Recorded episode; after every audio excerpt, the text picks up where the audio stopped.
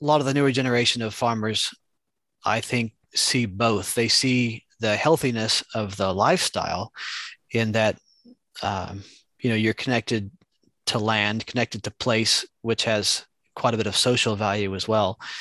Uh, as and they see the necessity of a farm business being financially viable, and I think the combination of those two things is uh, is proving to be productive.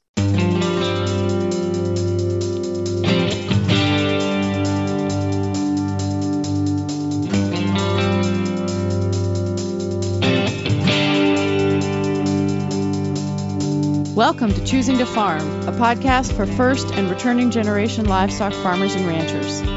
To share their stories, find connection, and provide insight into the life of farmers who didn't take the traditional path. I'm your host, Jenn Colby.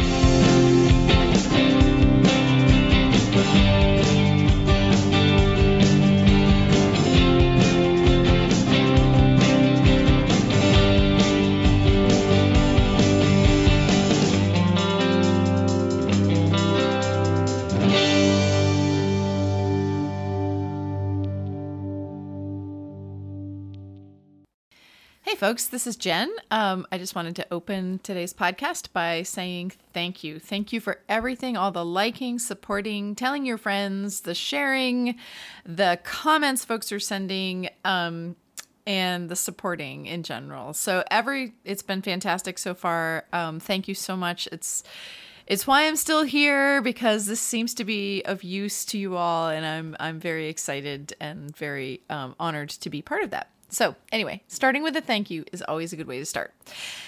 Today's episode does not feature um, a first generation rancher or farmer.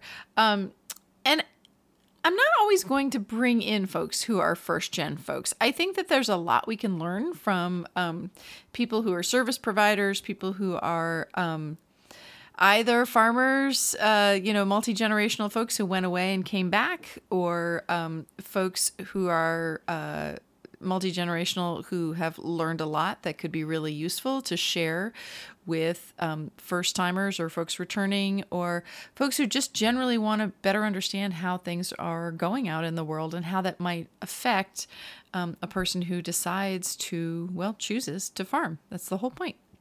So today's guest um, is Tip Hudson from the University of Washington Extension, and I met him at a conference um, a few months ago, and I was really struck by some of the things he, he talked about, and we'll get into that. But um, he talked about the way that we talk with each other and the way that we learn, and what happens when we when we talk deeply and speak speak deeply.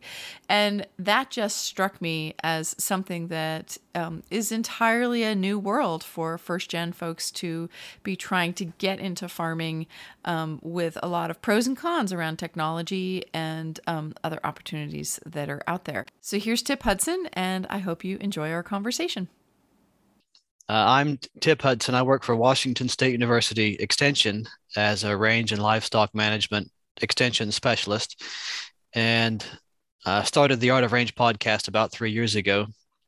Some colleagues and I had received some money from uh, one of the climate hubs out of Montana to do some short film documentaries on ranchers that were managing managing for what we called uh, rangeland resiliency and you know this could be ecological economic social resiliency. And my job as part of this uh, documentary team was to interview the ranchers you know when they're on camera and they're often pretty nervous. Uh, but the objective was to you know kind of follow the rabbit trails. Like you're asking about different topics and when something interesting comes up you have to be prepared on the fly to push a little bit further into that thing that seemed interesting. And as a colleague of mine said one time, uh, oftentimes the rabbit trails are the main point. totally. You can't anticipate the things that that may come up, and that might prove to be the most interesting thing that you find out. So I I found that I really enjoyed interviewing these ranchers, and and then separately, while we were traveling around uh, to the different locations on this project, we got to thinking that it seems there's a podcast for everything under the sun. and I had just never gone looking to see if there was something out there on rangeland science. And so uh, I listen to all kinds of stuff when I'm on the road. In fact, that's almost the only time that I have time to listen to things like a podcast. Uh, but most of it's personal interest and not so much professional development. So I went looking to see if I could find any podcasts on rangeland science and really didn't find anything. There's animal science podcasts, and there are, uh, you know, places like Ohio State uh, that you know that produce a podcast, but it's really focused on animal nutrition, animal husbandry, uh, beef quality assurance. Really, nothing that was you know what I considered to be uh, useful rangeland ecology and livestock management.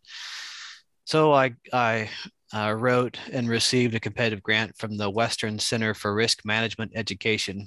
I always have to say that slowly to do to do a podcast for about uh, the funding was for 18 months, and we outlined a, a series of uh, general topics that I thought would be useful to ranchers and to natural resource professionals, and and this was one of I think uh, the main motivating factors for me was that I I had the conviction both professionally and personally that this rangeland science that I've been chasing for the last 25 years is really useful to ranchers. And I often find in visiting with ranchers uh, that there are some things that that I consider to be fundamental that often are not known.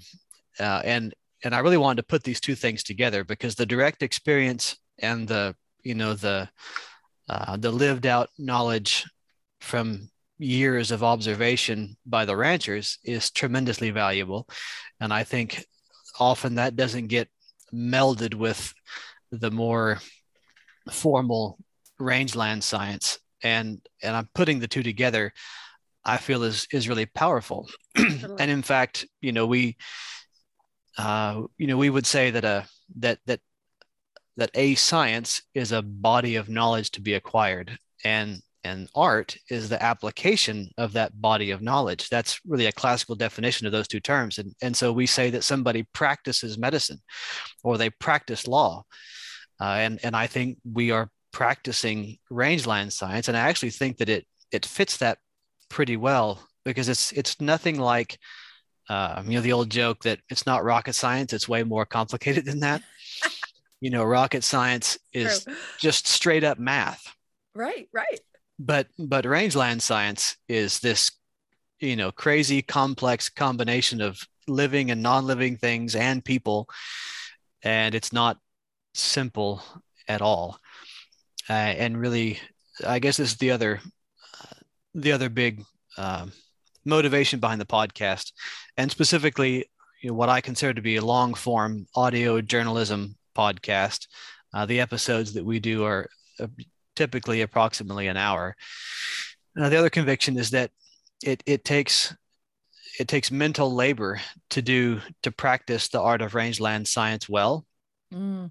And we live in a period of time when people are not doing as much mental labor as they used to. Uh, people have difficulty being a master of their attention and and stringing thoughts together. Uh, in, in fact, uh, one philosopher said that education is the science of relations, and literally, you know, making associations between pieces of information that that you've come across. Uh, and so, one of the objectives with with the Art of Range podcast is to is to give people a diverse diet of stuff. I think it was Fred Provenza who was one of my favorite interviews. This was, I think, episode number four. I think it was because I just listened to it. oh, good. Yeah, that was one of my favorite awesome. interviews. Yeah. He talked about in, in one of his articles, talking about animal diet selection, about metabolism and catabolism. Catabolism is is breaking down all of the stuff that, that you eat into its simpler parts. And then metabolism is the body's process of putting that all back together into what it needs. Uh, but in order to get, in order to be able to put back together what it needs, you have to give it useful stuff in the first place. Uh, and that's, if anybody knows Fred Provenza, that's been one of his life goals is to get people to feed both animals and themselves totally. useful stuff that can be reassembled into what we need.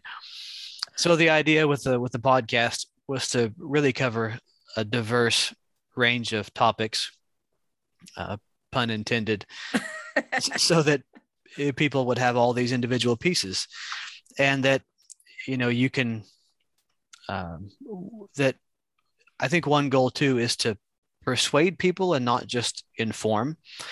We had uh, years ago when I first started with WSU, we did some uh, large scale a, a, large conference on water quality and livestock management.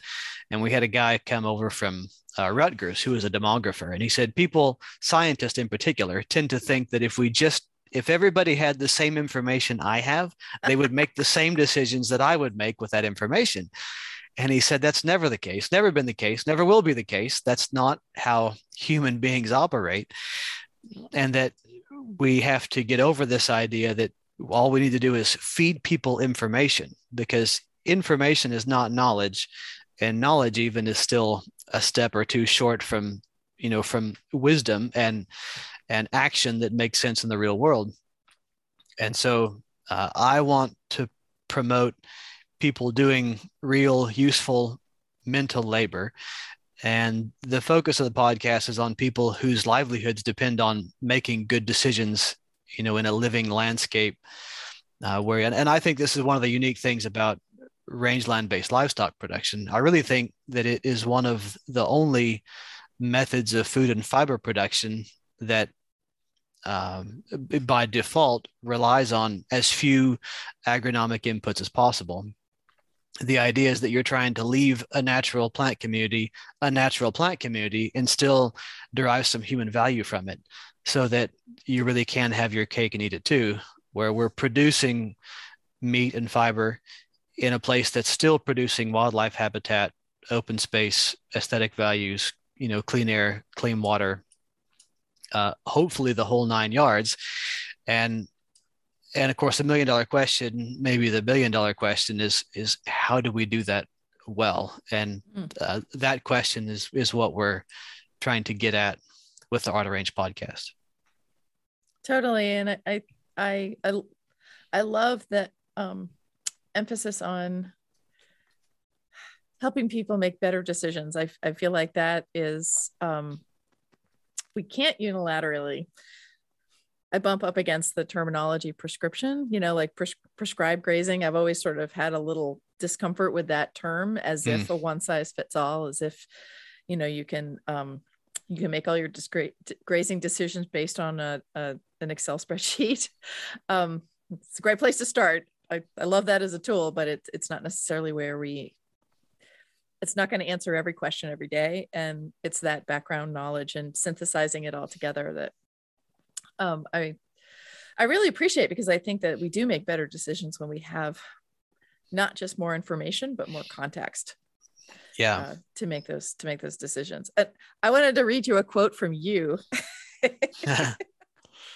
not to make you uncomfortable at all um, so i i first met you at the national grazing lands um, uh, conference and uh, uh, you know um, a few months ago and um, i loved this quote of yours your presentation because it was about the importance of deep conversation Mm. And I loved the quote conversation counters pathological distraction.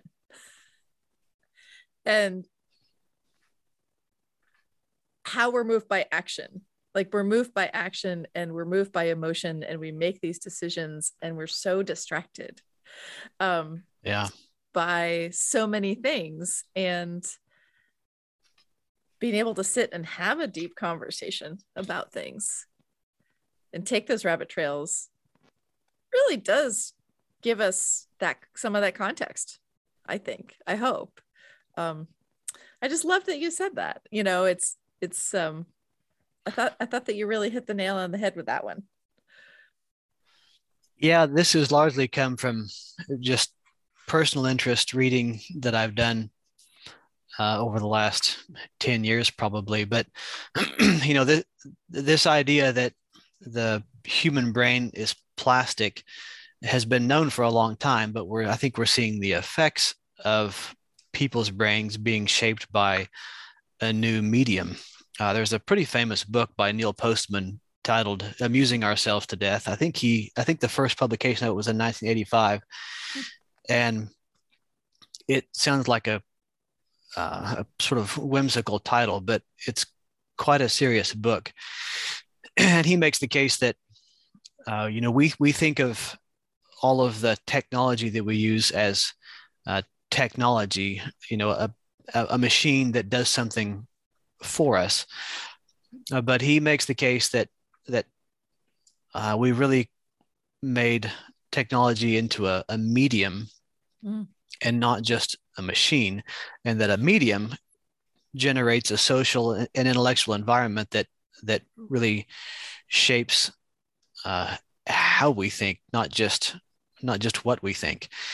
And you know, this is I think this is coming true. There was a, a former executive for both Microsoft and Apple, Linda Stone, who has written about uh, this idea that the pattern of thought that's characteristic in people that were formed in this digital age as continuous partial attention and post multitasking behavior. Are and post? Are we truly post multitasking behavior?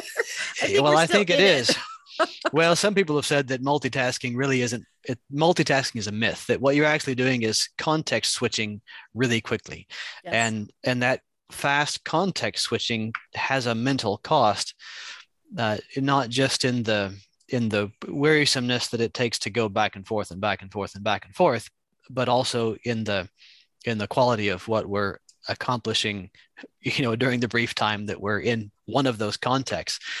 And so there's some, you know, some pretty uh, high profile folks who have argued that the in the next 50 years it will be an attention economy where the people who um, succeed in that economy will, will be the ones who can be a master of their own attention. Uh, coming back to conversation, you know, the yeah. this is called Hebb's rule, the idea that uh, cells that fire together wire together. And when we take all of our communication and entertainment and everything else through a digital medium, it, it changes our thinking uh, because it's actually making physical changes in our brain. You know, this is no longer a, a, a, a niche idea. This is pretty well established.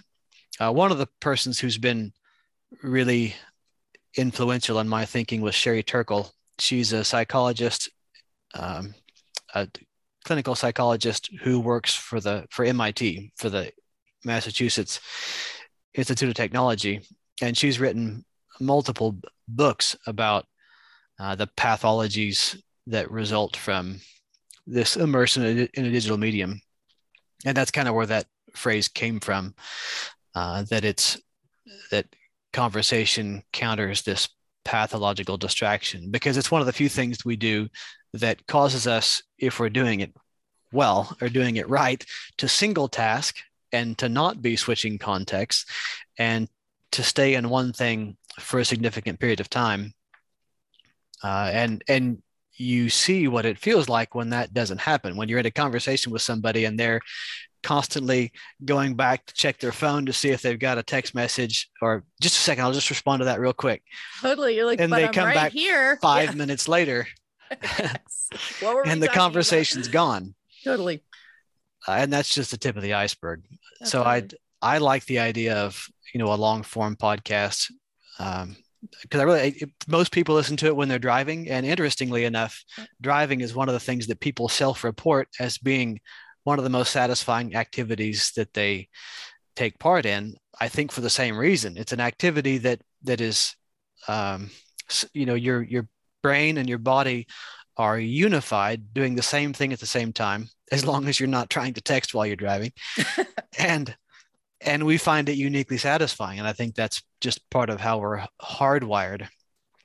Uh, other philosophers have called these things focal practices meaning things that again unify your body and your brain where you're doing one thing and and those things tend to have a threshold of effort where it takes some work to get into it but then once you're into it you find it satisfying like reading or woodworking or going for a walk where you know you're not distracted on your walk. You're attending to your surroundings.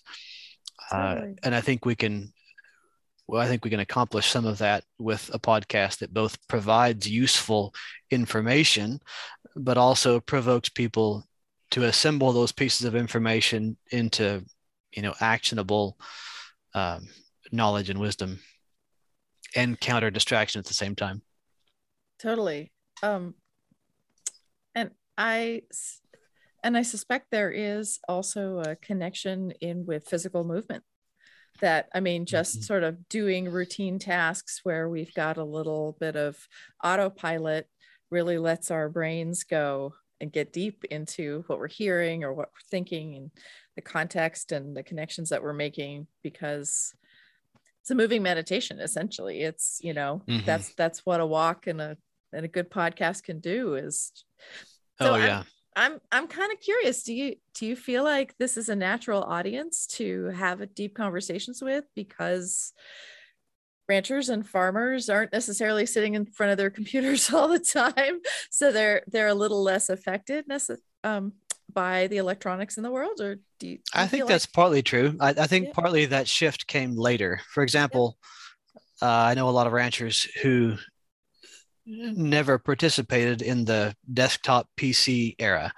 You know, they they might have had a cell phone, but the cell phone was just a, a phone that made phone calls right and never really did computers. Uh, but most of them now have a smartphone.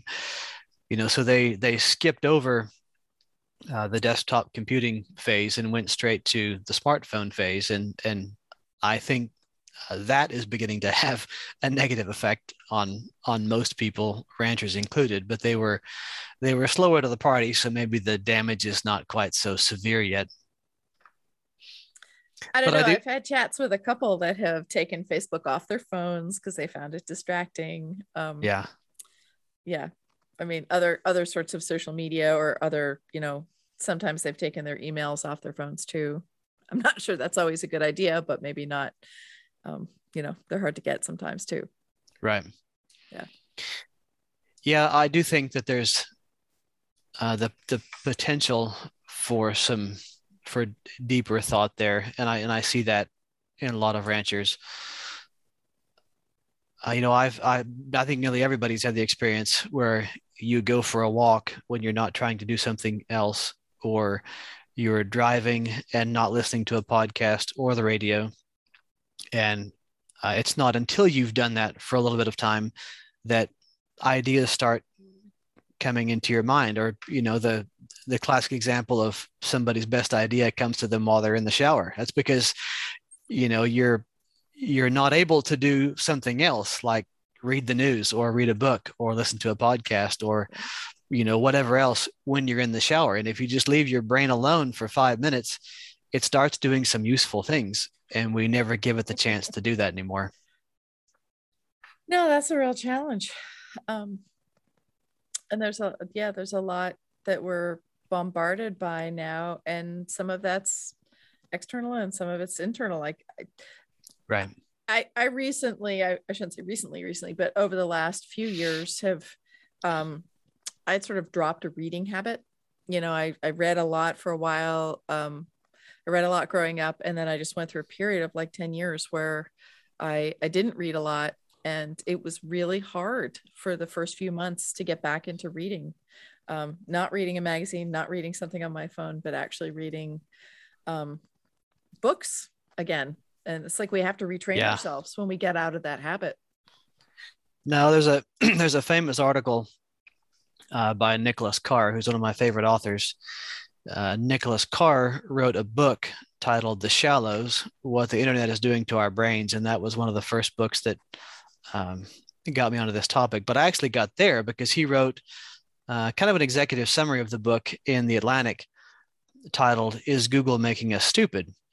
and that article went viral. Uh, but he he opens up the article by describing his growing inability to just get lost in a book. Uh, yeah he, he said, Uh, he said, Over the past few years, I've had an uncomfortable sense that someone or something has been tinkering with my brain, remapping the neural circuitry, reprogramming the memory. My mind isn't going so far as I can tell, but it's changing. I'm not thinking the way I used to think. I can feel it most strongly when I'm reading. Immersing myself in a book or a lengthy article used to be easy. My mind would get caught up in the narrative or the turns of the argument, and I would spend hours strolling through long stretches of prose. That's rarely the case anymore. Now my concentration often starts to drift after two or three pages. I get fidgety, lose the thread, begin looking for something else to do. I feel as if I'm always dragging my wayward brain back to the text. The deep reading that used to come naturally has become a struggle. And he goes on to describe why he thinks that is, which is essentially immersion in the internet to do the task of writing, but it it changes, it literally changes the the process of thinking and writing. Yeah, that's that's like really serious stuff. I mean, it's not it's not in, intended to to you know, I didn't bring up this topic necessarily to be a downer about it, but I actually think it's really helpful for us to um, to think about the value of long periods of concentration on things, what that's going to get us in the future, what it gets us now, how we can use it to make better decisions. Um, and I actually think it's a hopeful. It, it does sound like a a depressing message, but I think one of the groups, as you mentioned, that has the most hope for not succumbing to being totally rewired by by this new age are farmers and ranchers yeah. uh, because no matter how connected they are they're still spending a significant amount of their time connected with the real world and real living things and doing doing tasks that require engagement with uh, the, the physical and biological world and i think that has tremendously positive benefits for our brain. It has a grounding effect, literally. yeah, I think that's yeah. a good term for it. Yeah, for sure. Yeah, I mean, it's kind of it's kind of an amazing thing. Um, uh, those of us in this world and the out in in the inside outside worlds, uh, we live in the places that other folks have to get away to. Um, to be yes. able to capture, uh, you know, to capture a little piece of of what we already experience. And um and just as an i mean just as a simple example of that um we have a, a, a rental um, yurt on the back of our farm. And so we do farms we host farm stays and um and there is cell service at the yurt. There's not wi-fi. Um so people come and they can't see you know they can't see our house. It, it feels like they're very far away.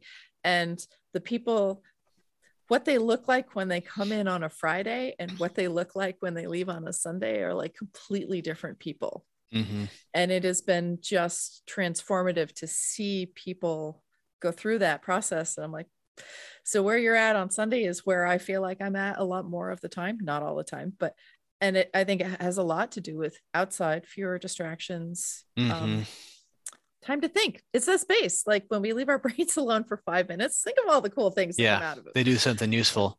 Now, in Sherry Turkle's book, her last book, Reclaiming Conversation, uh, which is a response to her previous book, which was titled Alone Together, describing people being, you know, together in the same space, but but alone because they're all lost in their digital devices while they're together.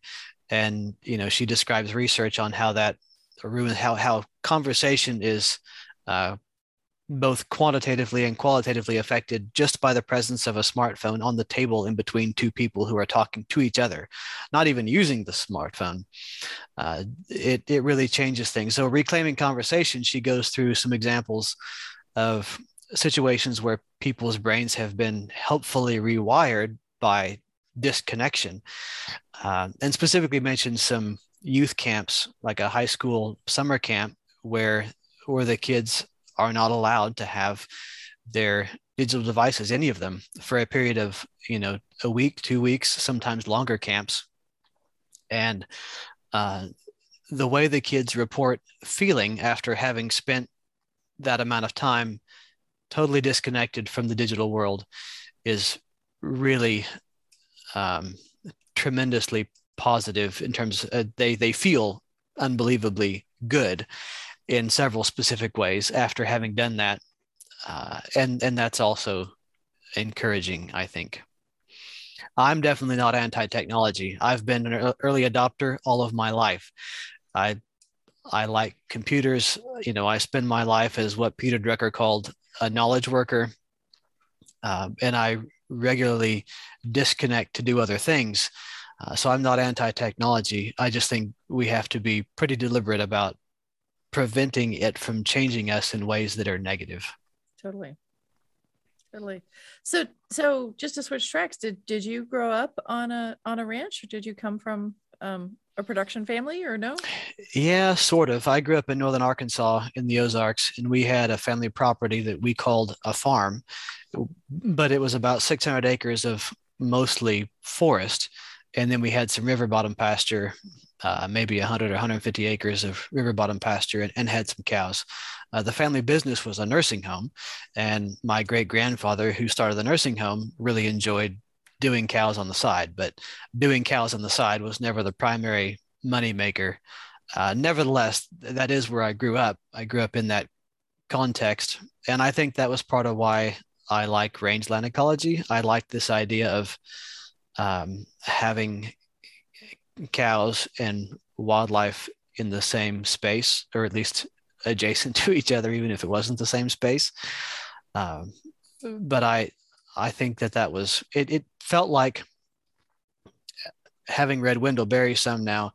I feel like it's an example of what he describes as the way agriculture used to be, where you took, you know, the places that were what we used to be called arable land you know, were chunks of ground that were particularly rich soil, and you would farm those little chunks of rich soil, but they were usually patches inside of a larger landscape that still included a natural plant community, along with all the diversity that's native to, you know, different uh, soil types and, you know, geographic context. So on our, you know, we had, as I mentioned, river bottom pastures that regularly flooded and brought in new sediment. And those are the places where you had rich soils that did a good job supporting grass. You know, with the second you climb out of those bottoms onto the hills, you have, uh, you know, sandstone outcrops and different kinds of soils that supported trees, but don't do so well when you plant something there besides trees. Uh, and I think, you know, retaining some of that heterogeneity um, is is useful in lots of different ways, socially and agriculturally and ecologically. Oh, totally. I think so too. Diversity is all. um, so you've talked to a lot of ranchers over the over the last few years. I'm curious. Um, have most of them been multi generational folks? Have some of them been, you know, first generation folks like what do you, what do you see in terms of trends of folks that you've had on on your show and and also where you see regenerative range well managed range where's it where's it going mm. who are who are the who are the ranchers out there that, that you're seeing yeah i think we actually have a quite a diverse mix of all of those things um, there's a lot of i feel like today compared to 20 years ago when I started doing range work professionally, I see a lot a lot more young ranchers. And by young I mean you know 45 or less my age or less. I think there's a lot of those out there and there weren't 20 years ago. And I think that's a combination of things. I think it's in some cases um, effective succession planning that has successfully transitioned you know a, a truly functional sustainable economically sustainable uh, ranch business to a to the next generation. Uh, and this is this is a useful change um, not just in that succession planning is happening but that it's happening i think earlier on in the in the aging process you know, where it used to be pretty common that you had a 65 year old man who's still taking orders from his 85 year old dad, who's, you know, still runs the place. Uh, they both do the work, but, you know, there really was no, there was no shift of authority or, uh, you know, a transition to new decision making on the part of the younger generation. And I think that's happening much more effectively now uh, for a lot of reasons. I was going to say, do you think that that's a, a cultural shift that it's it's okay to talk about some of this stuff where it didn't feel like it was okay to talk about it 20 years ago? Or do you think there's yeah i think things? it partly is. Yeah i'm not sure. You know the that generation that is now almost gone was the world war ii generation that grew up during the depression. Uh, you know many of them truly pulled themselves up by their bootstraps and just worked their fingers to the bone and made it go. And i i think mentally it was difficult to let go of that and let somebody they also many of them had the conviction uh, that they didn't want their kids to work as hard as they did. Yes. And you know that's a double-edged sword. One side of it is that you know they truly did do a good job of providing oftentimes solid businesses whether you know ranch businesses or um, you know what we think of as town businesses. They did a good job of building those but maybe not such a good job of they did the work and it was their baby and they were prepared to hand it off when they died but but not until they died. And i think that was pretty common. Uh, but i think there's also a lot of first generation farmers as you've mentioned that um, that have a, a, a passion for agriculture that they came to on their own and sort of like the world war ii generation have you know built that up themselves instead of having it handed to them. I think there's an awful lot of that that is useful. So have you interviewed some of those folks too in the in the course of your podcast? I'm trying to think. I'm not sure if i've done very many. Yeah i'd have to i'd have to go back and and look I just haven't thought about interviewees in those categories before, so it doesn't oh, stand out in my in my head. no, that's all right. That's just the filter that I'm looking at everything through these days. It doesn't have to be everybody's filter. Yeah, and I think there's also, you know, depending on how we define first generation farmers and ranchers, uh, I think there's a lot of farmers and ranchers who didn't have a successor, that didn't have an heir that wanted to take it over, and so they they may have uh, handed it off to somebody, but the person they handed off to is a first generation rancher. They didn't grow up with the person that owned the farm for the first 50, 60 years. Uh, and so the person who's taking over is new, but they're not necessarily, um, they're new, but it's not a new business. Well, are there lessons being shared from the experienced folks to the new folks? And, and I wonder what some of those are um, you know, if those are relationship, if if they're just sales, you're on your own, or if they're mm-hmm. mentoring situations, or you know, I'll be here, you can lease it for a while, or I'll tell you everything I know because I don't have a successor. Like, do you see do you see any of that sort of happening? The the younger, older mentoring, guiding. Yeah, I think that is happening, and as uh, interestingly as a number of demographers have pointed out, there's a there's a connection between say the one and three generation that is oftentimes really productive and really positive, where a grandfather is mentoring a granddaughter, as opposed to you know the the parent mentoring one of their children. And I think there's a, an awful lot of of that going on. Uh, it seems to avoid some of the conflict that's inherent in a parental relationship. You know, mm-hmm. whether it's been handled well or handled poorly. There's just some there's some natural um, limitations that are there that aren't there with grandparents. And so I think there's a lot of that going. I also think there's some mentoring going the other direction as well from the first generation of folks that have, uh, you know, maybe rediscovered things that are useful and they're teaching that to the older generation. And I think many of the older generation would say that that is the case as well. I think that's not just me offering some wishful thinking. I think that's I think that is happening. Do you have any any examples of what that what that might be? What, what's, yeah, what's, I'm trying to think going, of an example. I can think about what might go older generation to younger about the land, about animal husbandry, about some of the sort of more traditional things. But I'm curious. Right. You know, oftentimes when you're when you are hiring somebody for a job, you almost prefer to have somebody that doesn't have prior knowledge in the job, so that so that they're a blank slate and they can be trained on what to do.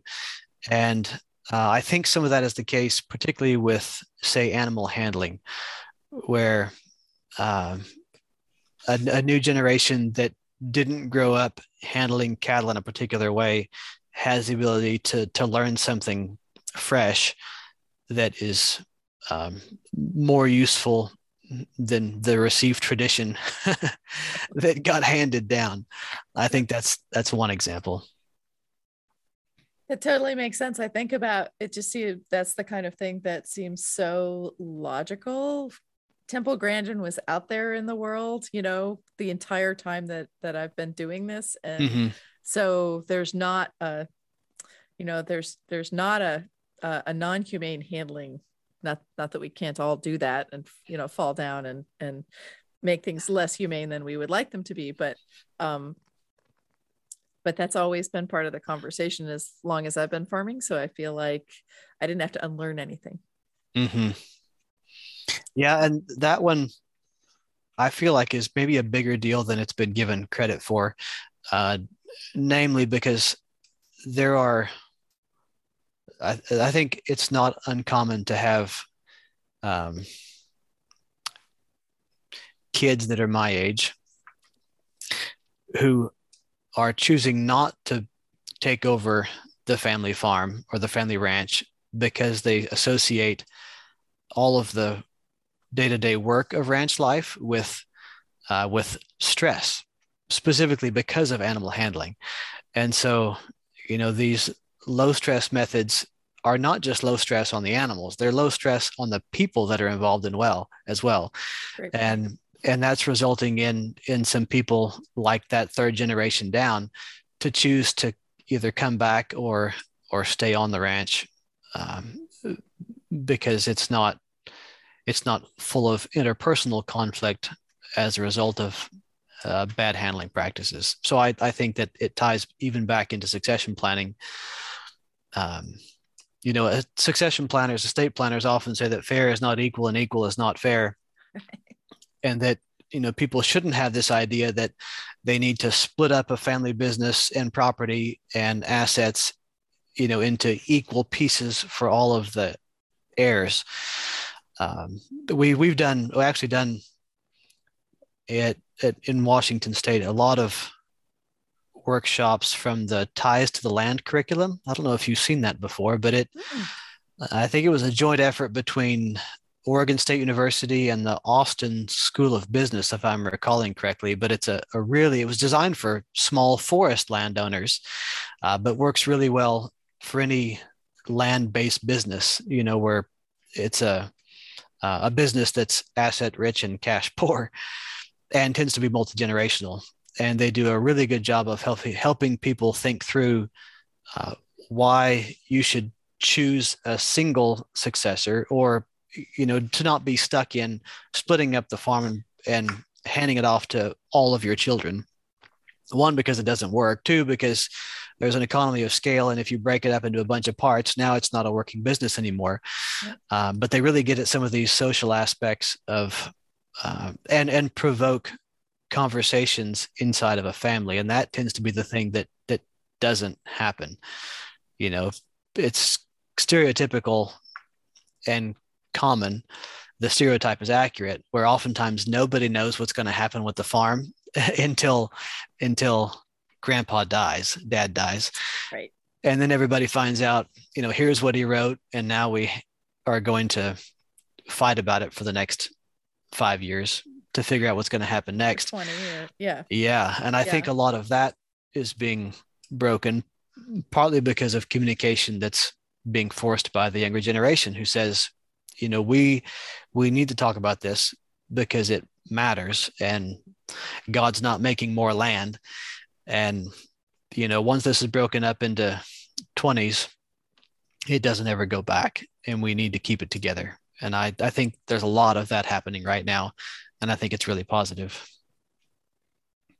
I think so too. I think I'm I'm very um, pleasantly, very I, I I feel um, this is optimism again in a good way. It's you know I feel like um, the the motivation of younger people to talk about this stuff and to um, be willing to sit with uncomfortable conversations with folks who you know older generations who may or may not be comfortable talking about this stuff. Mm-hmm. Um, they're looking i mean and and for good or ill you know if sometimes i'm seeing it when um you know when the younger generation goes away to they might go away to college they might go to ag college they might not you know two or four year or, otherwise and they come back with all these ideas and um but they also may be coming back with student loans they have things they have to pay um and that makes things you know it makes some some of those conversations really real mm-hmm. like, I need to know if I'm going to be on this place because I need to know whether it's worth my time because I yeah. have bills or I have a life and I want to figure out if this if this is worth the investment of the next 5 years of my 20s or my 30s or my 40s it's all of them um mm-hmm.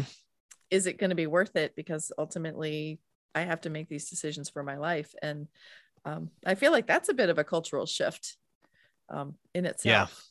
Yeah. Yeah. It's, yeah. it's not always about sacrificing one's life for one's farm.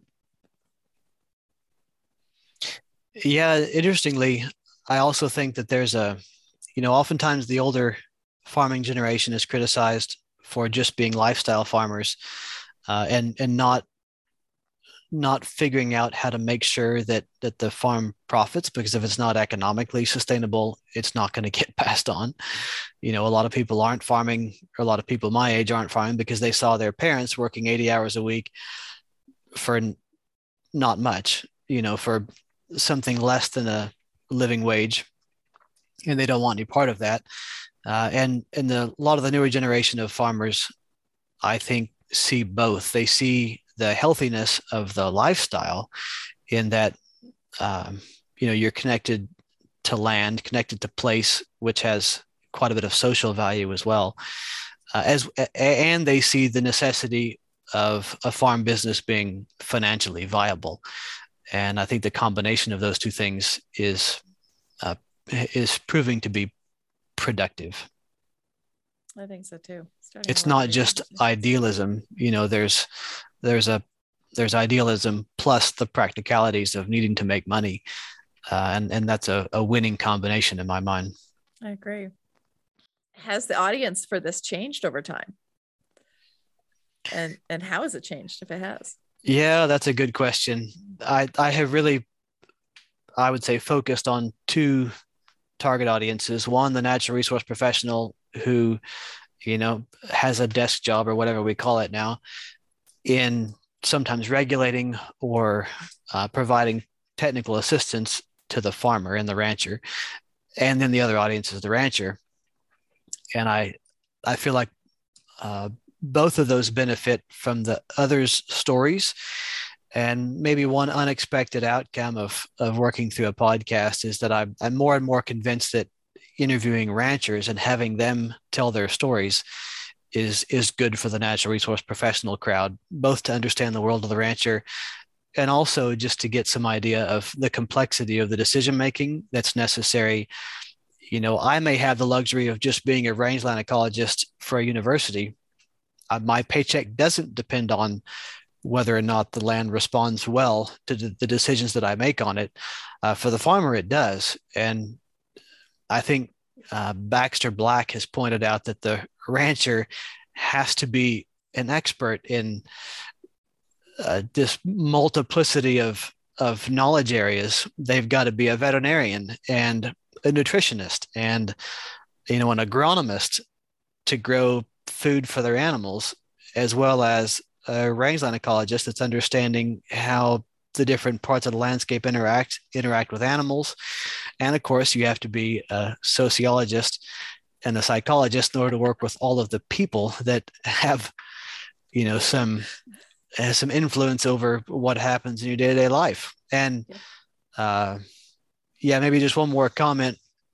Uh, Ken Tate, who is a, a range water quality guy with University of California, Davis Extension, has said that in some of the surveying they've done with ranchers, the things that keep ranchers up at night are not the cost of alfalfa hay or you know whether to graze this pasture next. It's some of the less tangible stuff uh, like regulations and the social conflicts that are often present you know whether it's public land or private land. It's all of that more fuzzy stuff that keeps people awake at night. Uh, and uh, those kinds of problems cannot be addressed by a financial workshop where we sit them down for three hours, you know, do some PowerPoint presentations and then have them run through a worksheet. Those things require this mental labor that we've been talking about, uh, you know, where we begin to untangle a bit of what's going on in the world and and make good decisions about it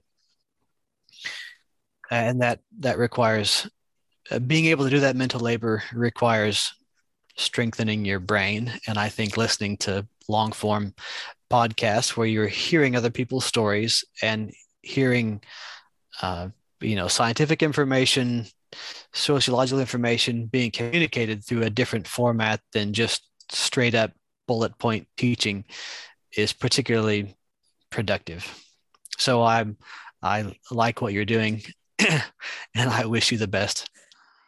That was just a lovely conversation with Tip, and I I kind of love, I extra love, um, that in our long conversation format we it was totally appropriate to wind around a few uh, different topics. And um and I did think that it was probably pretty meta for somebody who's out doing chores listening to a podcast talking about people out doing chores or driving in the truck. so I hope that made you laugh in the way that I I thought about it if I were to be out doing chores listening to a podcast. Um anyway, uh uh, Tip's uh, podcast the art of range. Um, it's in the show notes is the link. It's an excellent podcast. I really enjoy it as well. And uh, it there's a lot there to learn um, particularly if you're in a range ecology. I think there's it's a tremendous resource for that. So i also dropped um, all the book references and um, and those links are in the show notes so that you can um, if you want to do a deep dive into some of the things that uh, Tip mentioned uh, referenced and um, I just want to say thank you again for listening. Um, thank you. Feel free to leave comments. Um, we we can take reviews. We can do audio messages. Um, tell your friends. Share it around. Uh, buy me a cup of coffee if you want to do so. All of that is able to be done at the choosingtofarm.com website. And uh, I hope you have a great day. And uh, here's Chris to play us out. Christ.